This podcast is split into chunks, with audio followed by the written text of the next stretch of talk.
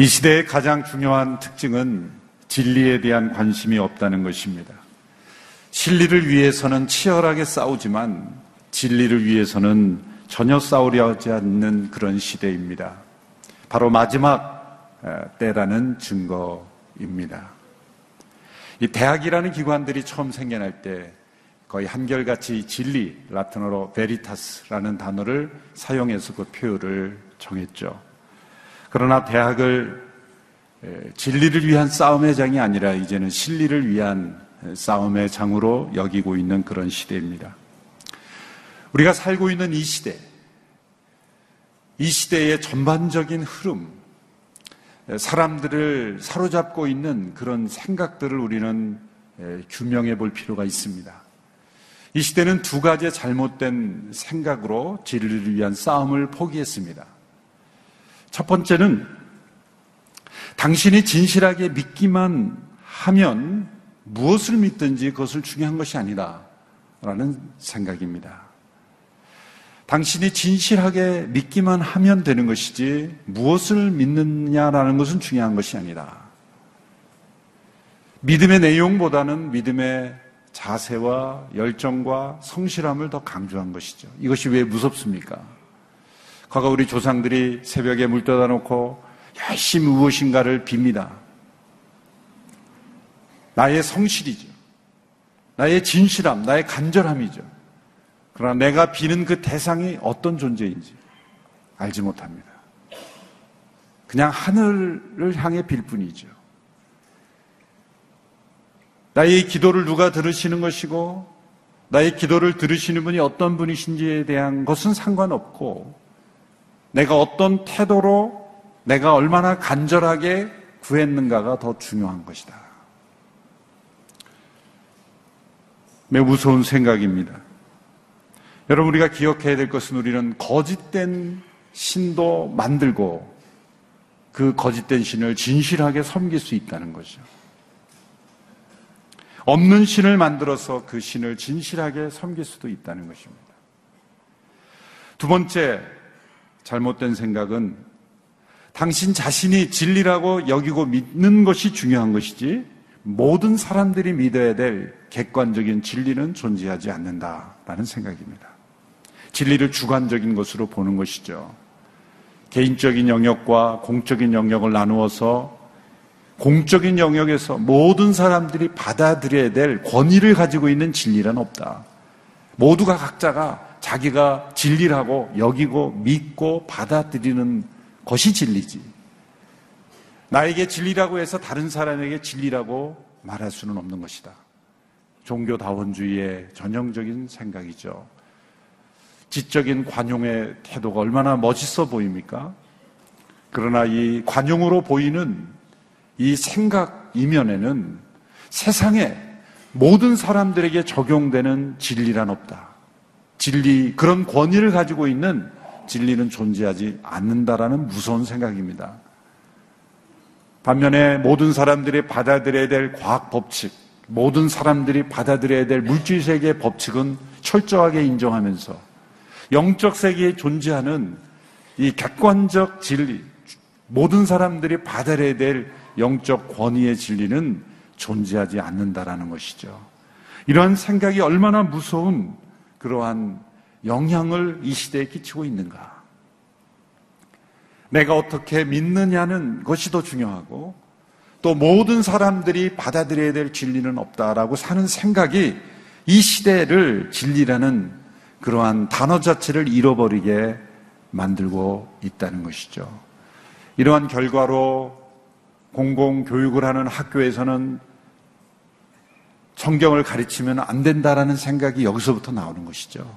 각자 자신이 출석하는 교회에서만 배우는 것이지 학교는 공적인 영역이기 때문에 성경을 가르치면 안 된다라는 것이 법으로 만들어진 나라가 지금 미국 아니겠습니까? 우리나라도 그런 영향을 받고 있지 않습니까?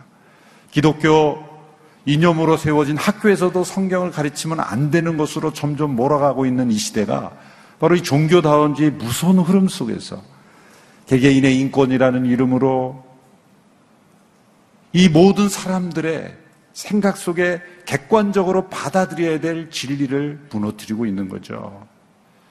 동성애를 옹호하고 조장하는 것, 이것이 모든 사람들이 받아야 될 진리는 없다라고 주장하는 그 배경 속에서 다 이 열매 맺고 싹 틀어 나오는 것들이 바로 이런 모습들이에요. 얼마나 무서운 사단이 이 세상 속에 심어준 무서운 생각인지 모릅니다.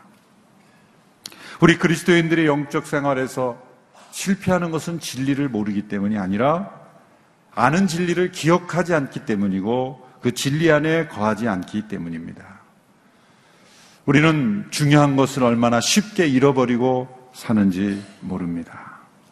가장 중요한 진리가 가장 중요한 것으로 기억되는 삶, 이것이 중요합니다. 오늘 본문에서 사도 요한이 강조하고 있는 말씀이죠.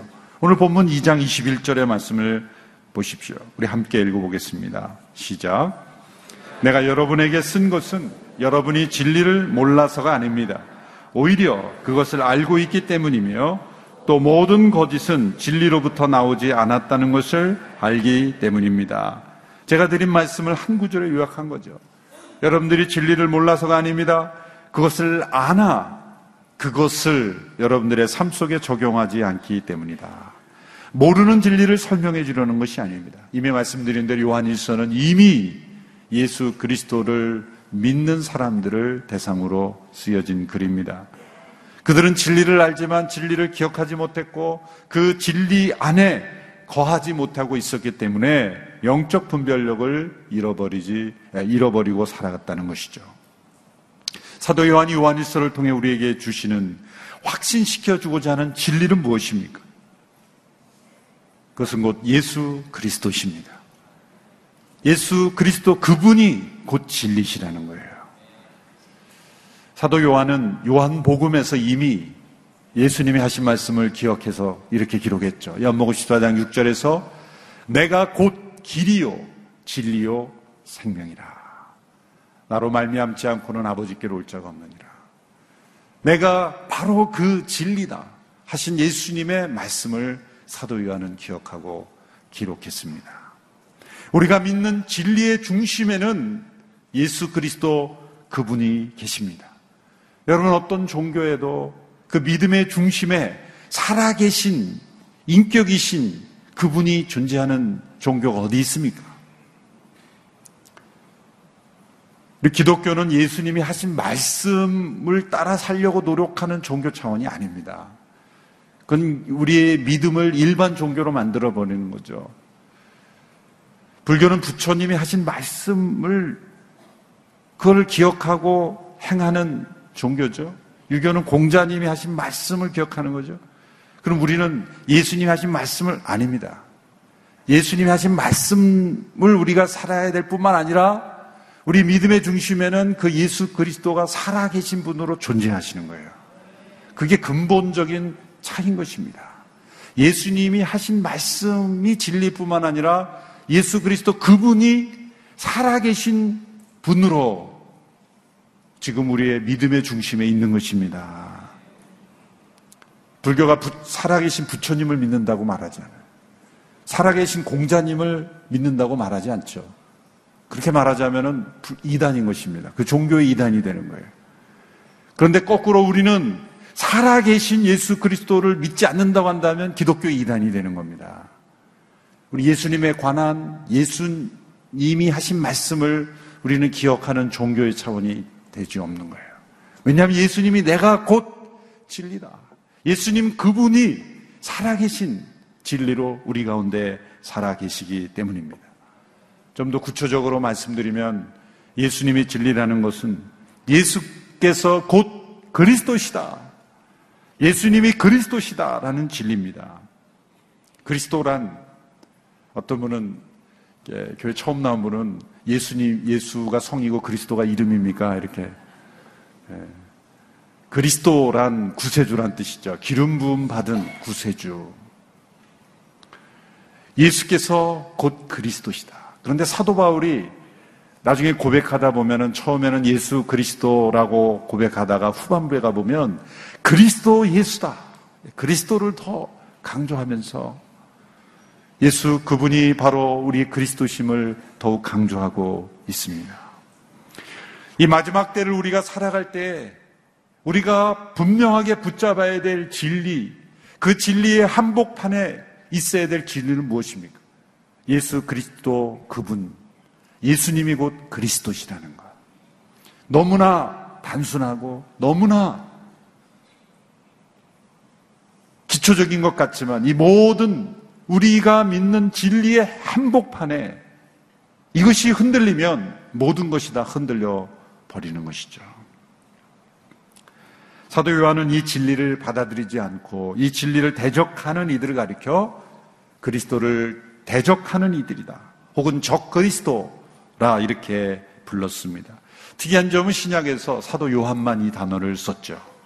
헬라어로 ἀντίχριστος.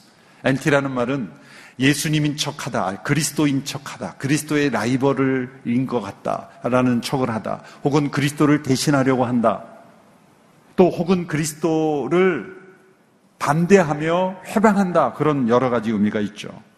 사도 요한은 이들을 가리키면서 이렇게 질문을 던지고 있습니다. 22절의 말씀이죠. 우리 같이 한번 읽어볼까요? 시작. 그러면 대체 누가 거짓말쟁이입니까? 예수께서 그리스도이심을 부인하는 사람이 아닙니까? 아버지와 아들을 부인하는 사람이 곧 그리스도의 적대자입니까? 대체 누가 거짓말하는 것입니까? 원문에는 더 강조해서 바로 그 거짓말하는 자가 누구입니까? 이렇게 설명하고 있습니다. 예수께서 그리스도이심을 부인하는 자가 거짓말하는 자다. 단지 예수님을 믿지 않는 것만이 아니다. 예수가 그리스도이심을 부인하는 것은 곧 예수 그리스도를 적대하는 것이고 그것은 곧 거짓말하는 것이다.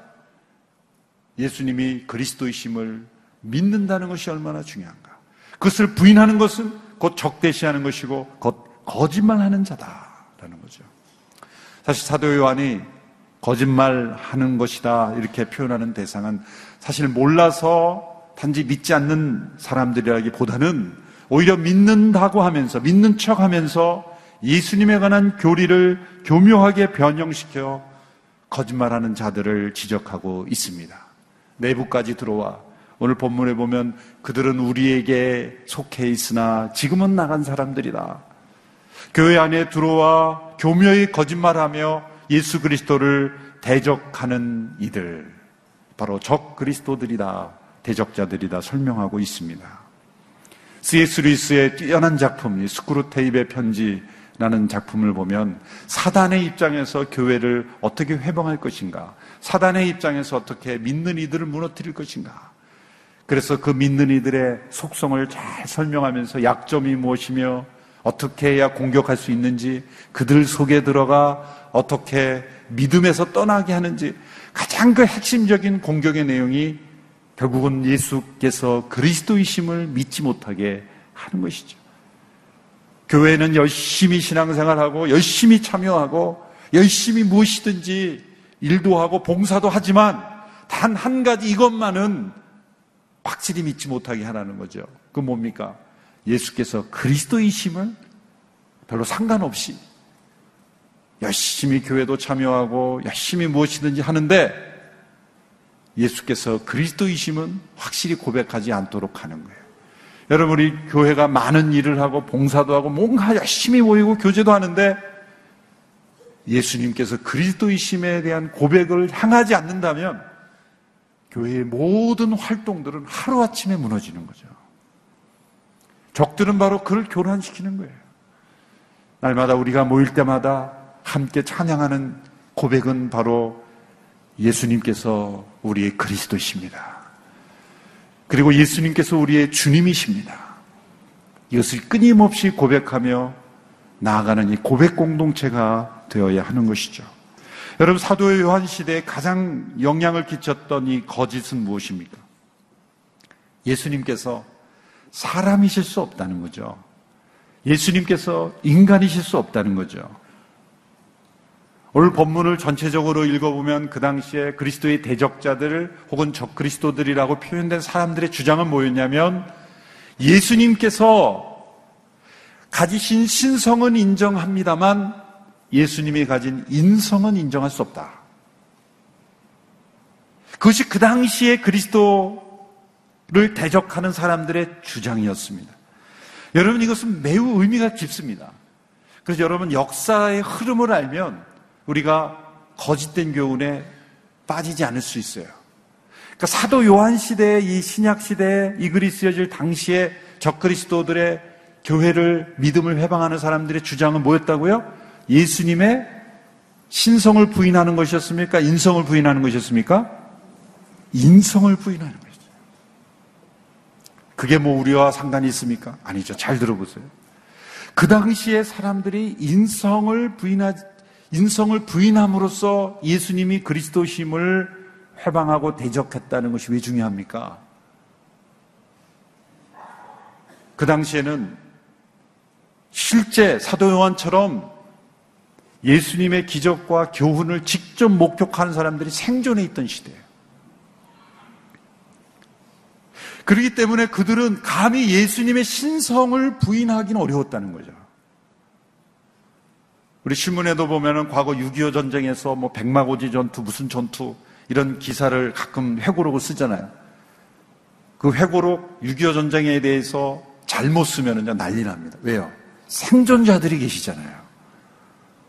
백마고지 전투가 거기가 아니라 다른 곳이었다 이렇게 자, 기 나름대로 주장을 하면 말도 안 되는 소리 하지 말라는 소리가 막 여기서 나올 거예요. 왜요? 생존자들이 있잖아요. 자, 그럼 보세요. 예수님의 인성을 부인했다는 것은 뭡니까? 예수님이 일으키신 기적과 놀라운 표적들은 사실이었다, 사실이 아니었다? 사실이었다라고 사람들이 다 주장하지, 받아들이는 거죠. 그것을 뒤집어 엎을 만한 주장을 감히 할 수가 없었던 거예요. 그만큼 확실한 표적과 이적의 목격자들이 그 당시 존재하는 거예요. 자, 오늘날 보십시오. 오늘날에는 이 그리스도를 대적하는 이들이 어떤 형태로 나아갑니까? 예수님의 신성을 부인합니까? 인성을 부인합니까? 정반대로 신성을 부인해요. 왜냐하면 오늘 시대는 다 기록에만 의존하기 때문에, 기록에만 의존하기 때문에. 그럼 오늘날의 신학자들 또 어떤 글을 쓰는 사람들의 글을 보면 교묘하게 어떻게 씁니까? 이런 단어를 씁니다. 역사적 예수, Historical Jesus라는 단어를 써서 예수님에게서 기적적인 요소는 다 빼버립니다. 신비적인 요소는 다 만들어진 것이라고 말합니다. 그리고 예수님의 인성만을 부각시킵니다. 예수님이 아주 비범한 인간, 아주 훌륭하신 분, 아주 인간으로서 탁월하신 그러한 성인으로만 부각을 시킵니다.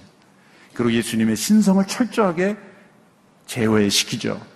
예수님의 신성은 이런 말로 표현합니다. 신앙의 그리스도다. 아주 굉장히 멋있는 말 같죠. 내가 그냥 신앙적으로만 받아들이는 영역에서만 그리스도시 실제 예수님의 하나님의 아들이시고 신성을 가진 분은 아니다. 그렇게 믿었던 사람 중에 한 사람이 슈바이처라는 사람이죠. 그가 훌륭한 인도주의적인 봉사는 했습니다만 예수님의 신성을 믿지 않았던 사람이에요. 그런 사람들의 주장을 더 믿기 쉬워하는 이 시대. 왜 그럴까요? 기록만을 의존하기 때문이라고 생각하는 거예요. 우리 한국 역사도 시간이 흘러가면서 역사를 잘못 기록해 놓으면 나중에는 6.25가 북침이었다 주장하고 그렇게 믿고 있는 사람들이 나올 거예요. 역사를 왜곡하면 나중에 그렇게 돼버리는 거예요. 예수가 그리스도심을 그 당시에는 예수님의 인성을 받아들이기 어려웠다는 거예요. 잠시 인간의 모습을 취했을 뿐이다. 잠시 인간처럼 보였을 뿐이다. 그런 교묘한 주장으로 예수님의 사람 되심을 성육신을 부인함으로써 예수님의 우리 죄를 대속하고 구원하신 그런 하나님의 아들이심을 부인하는 거죠. 오늘날 시대의 맛, 시대에 따라서 교묘하게 예수 그리스도가 그리스도심을 교묘하게 부인하게 하는 그러한 대적자들의 주장이 끊임없이 일어날 거예요. 오늘 이 시대에 예수님이 단지 인간이었다, 훌륭한 사람이었다, 훌륭한 위인이었다라고만 주장하는 그런 주장은 확실하게 그리스도의 대적자들이요, 적 그리스도라는 거죠. 예수님은 참 하나님이시며 동시에 참 사람이시며 그 성육신을 통해 우리의 구원을 이루신 살아계신 그리스도십니다.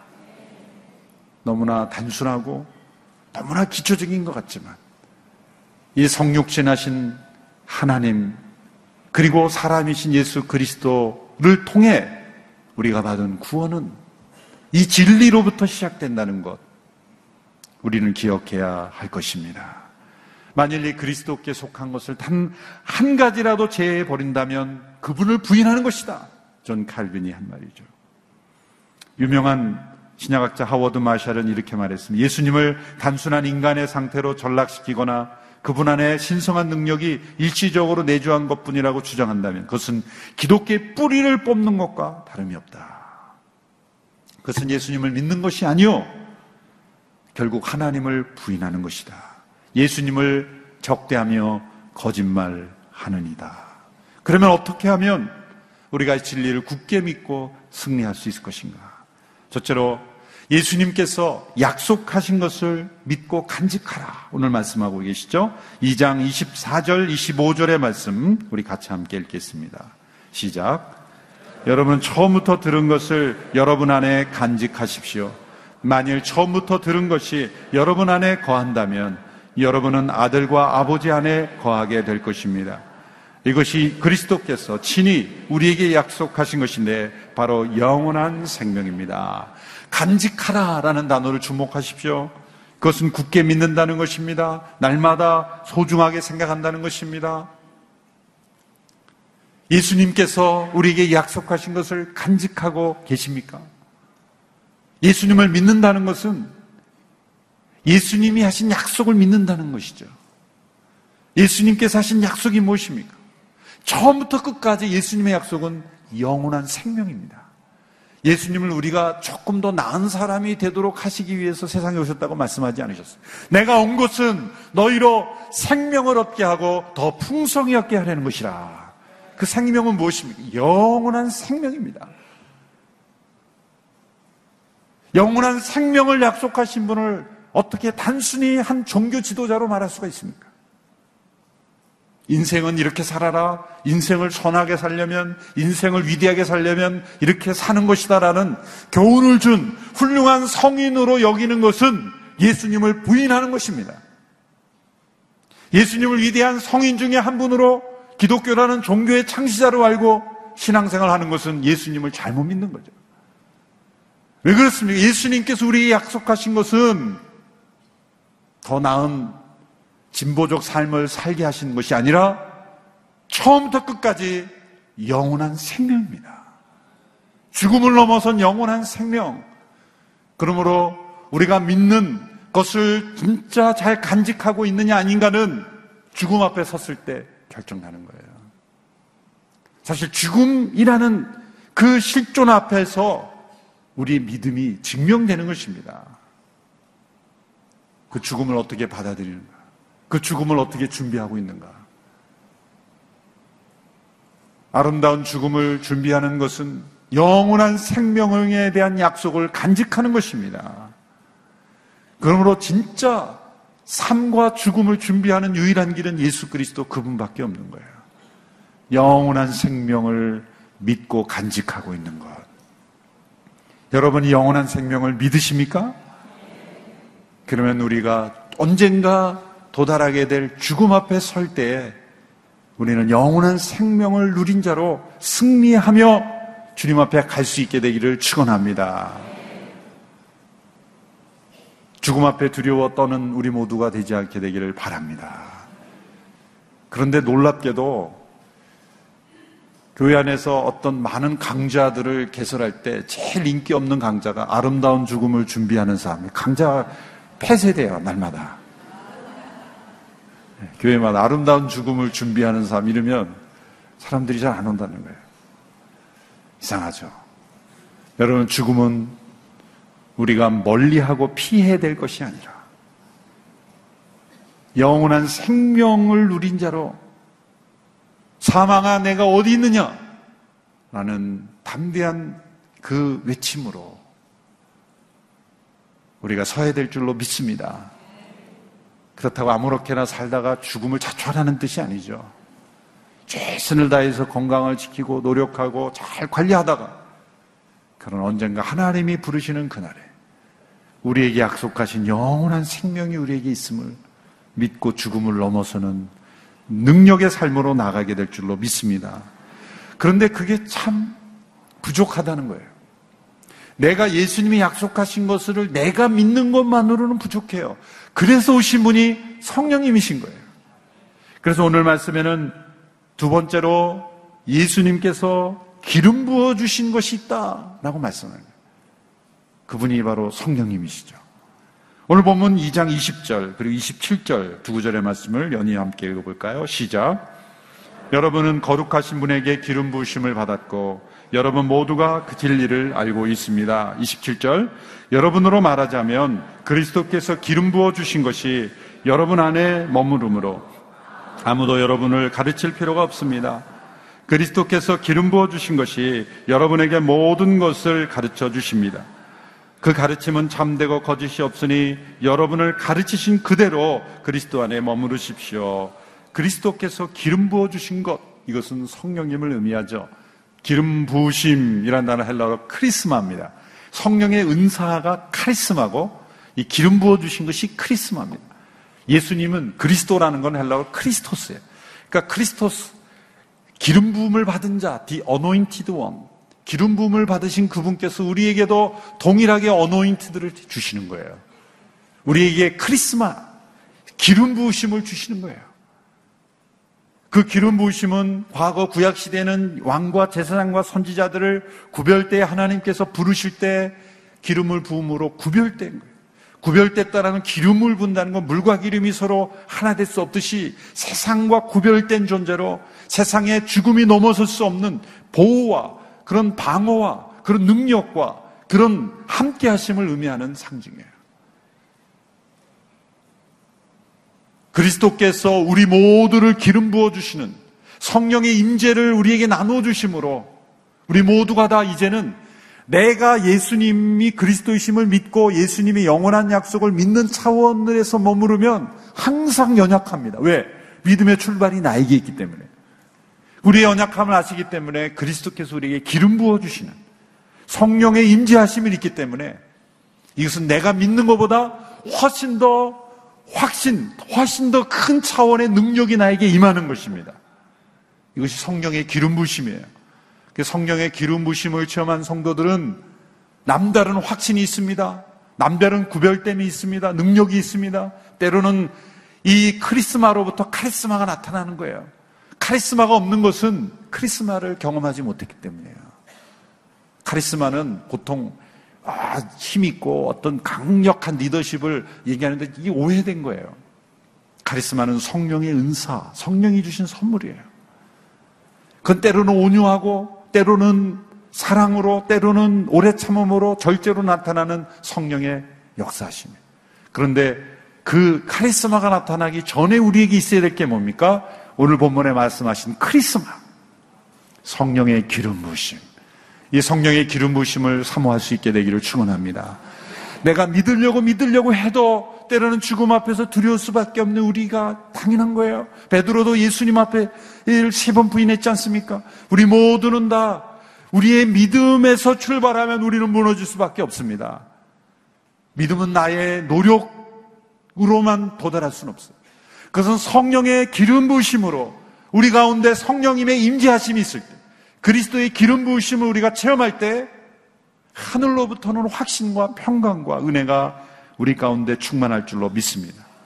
여러분 성령님에 관해서 가장 먼저 떠오르는 생각이 무엇입니까? 성령님 그러면 어떤 역사, 은사 다 중요하죠. 그런데 예수님이 성령님을 소개할 때 가장 먼저 무슨 내용을 말씀하셨는지 보십시오. 요한복음 16장 12절 13절의 말씀 우리 같이 한번 읽어보겠습니다.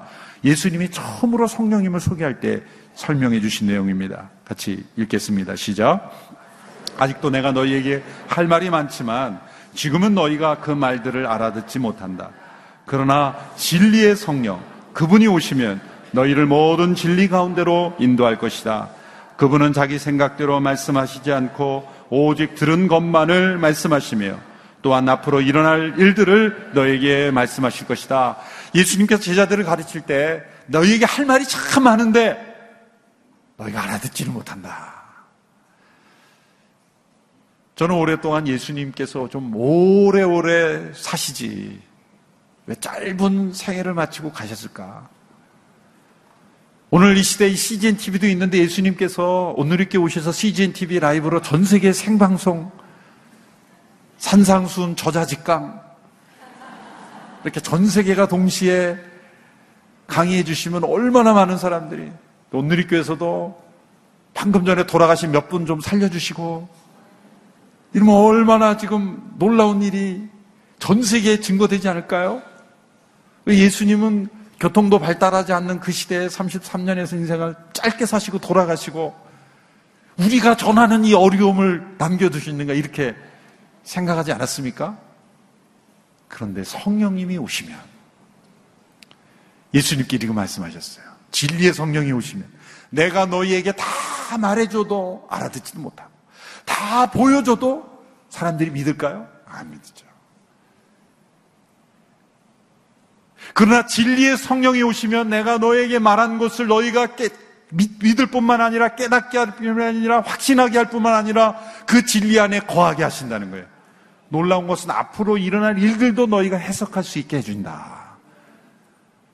놀라운 것은 예수님이 살아계실 때의 제자들의 믿음보다도 그 이후에 초대교회 역사를 보면 수많은 사람들이 순교했죠.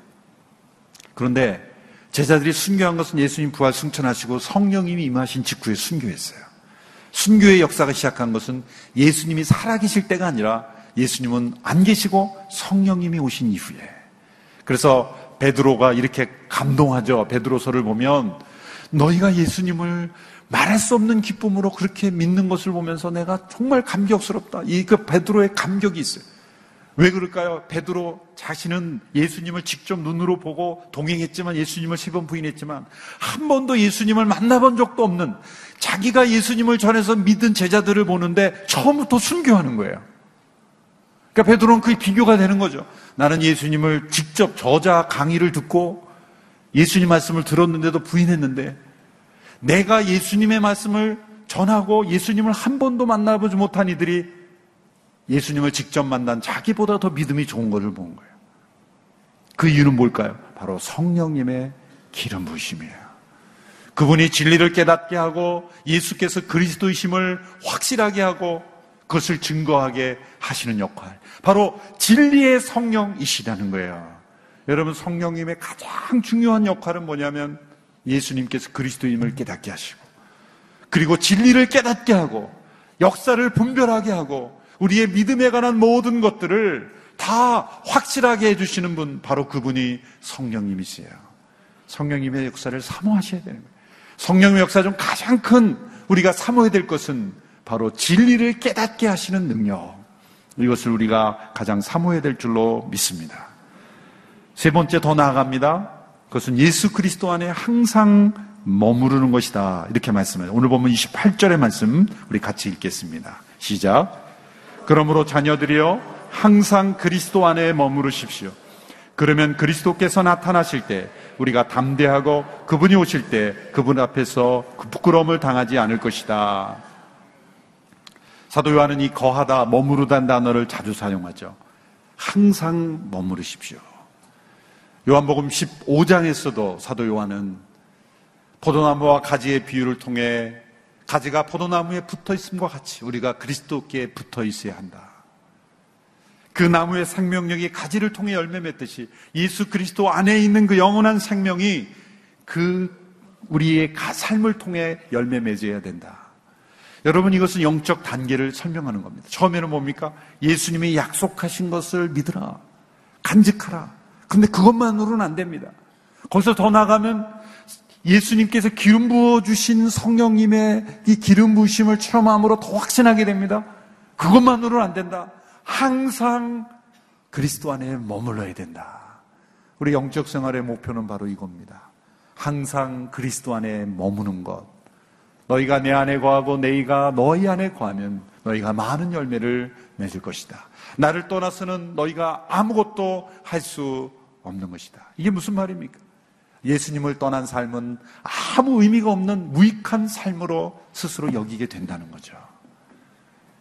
주님이 내 안에, 내가 주님 안에 거하는, 항상 주님 안에 거하는 것이 이 마지막 때에 예수께서 그리스도의 힘을 부인하는 이 적 그리스도의 시대에 우리가 흔들리지 않고 살아갈 수 있는 유일한 길이라는 거죠. 날마다 주님 안에 항상 거하는 우리 모두가 되기를 주님 안에 거하기를 축복합니다. 예수님의 약속을 믿는 믿음에서 예수님의 기름 부으심을 체험하는 믿음에서 예수님과 연합한 믿음으로 점점점 우리의 믿음이 깊어짐으로 날마다 우리의 삶 속에 예수께서 그리스도이심을 선포하고 고백하는 우리 모두가 되기를 축원합니다.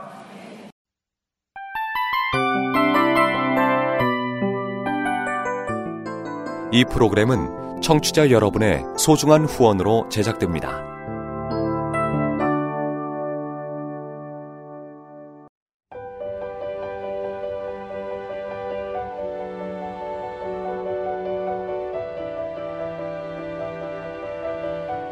세상에는 수많은 교회들이 있지만 더 깊이 있는 말씀 강해를 찾기 위해 크기로만 교회를 선정하지 않습니다. 보다 좋은 영적 콘텐츠를 더 많이 나누기 위해 방송비를 받지 않습니다. 1년 365일 복음만 전하고 싶어서 우리는 광고를 하지 않습니다. 온누리의 복음을 땅끝까지 CGN TV와 함께 땅끝 성교사가 되주세요